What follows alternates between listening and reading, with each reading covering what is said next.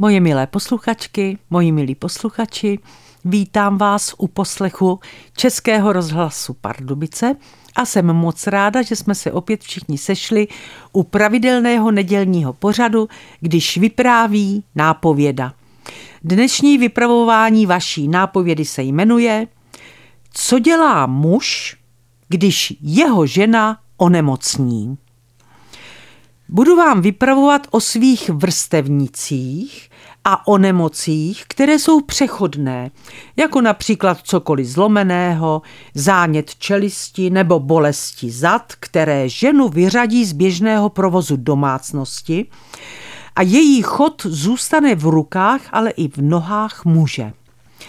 V takovém případě se některý muž stane závislým na telefonu, protože neustále zjišťuje u kamaráda vdovce, jak se vaří brambory, co se dává do mrazáku a co ne, jak má rozmrazit krabičku, kterou vyndal z mrazáku a na které je napsáno rajská, kde koupí k té rajské knedlík, pokud mu ovšem kamarád srozumitelně řekne, jak má tu rajskou rozmrazit, jestli mu prodají jenom dvě cibule a půlku chleba a další záhadné věci, o kterých neměl do této chvíle tušení, ale které ho zajímají a jejich zdolávání ho baví.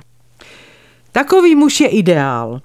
A jeho chytrá žena ho povzbuzuje a chválí a zůstává v klidu ležet v posteli se svou bolestí, nemohoucností, s knihami, s televizí a s křižovkami, protože ví, že se její šikovný muž, kterého si před padesáti lety vzala, o všechno rád postará.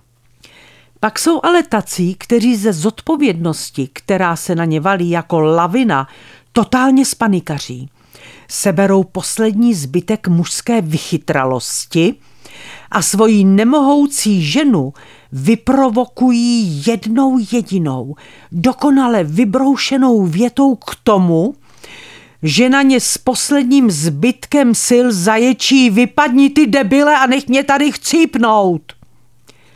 Její muž z podlaviny zodpovědnosti s úlevou, ale zároveň uraženě zasípe, tak já tedy jdu k bráchovi, když si to přeješ. Pošlu ti sem tu tvoji úlisnou sousedku od vedle, co jí máš tak ráda.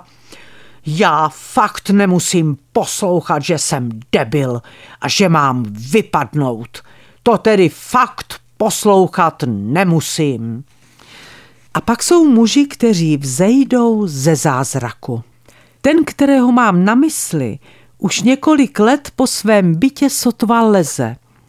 Nikam nechodí, pořád něco po své ženě chce, je vybíravý, vzteklý a hlavně absolutně nemohoucí.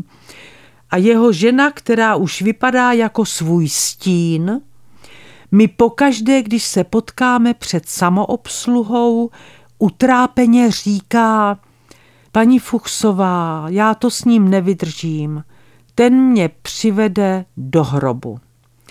Pak ji dlouho nevidím a najednou potkám u samoobsluhy jejího manžela.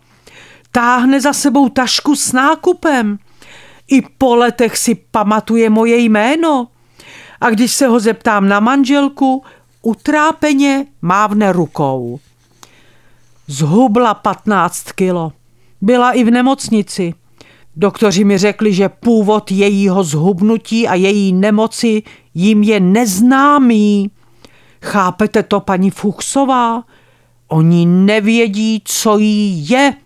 Chceš vědět, co jí je? Má to z tebe. Pomyslela jsem si naštvaně, ale nedala jsem na sobě nic znát a začala mu lichotit. Takže se o ní staráte vy? To jste dobrý. Potěšeně přikývl. To víte, že se starám. Kdo jiný by se postaral? Sice za manželkou chodí dvakrát denně z pečovatelské služby, ale jinak je to na mě a všechno zvládám. Pozdravujte ji. a že se těším, až se zase potkáme. Rád jí to vyřídím, paní Fuchsová, rád. A svižně ode mě odfrčel s plnou nákupní taškou domů, odkud tři roky nevytáhl paty. A to je pro dnešek všechno. Moje milé posluchačky, moji milí posluchači, přeju vám krásné dny, opatrujte se a nezapomeňte za týden v neděli zase poslouchat vaší nápovědu.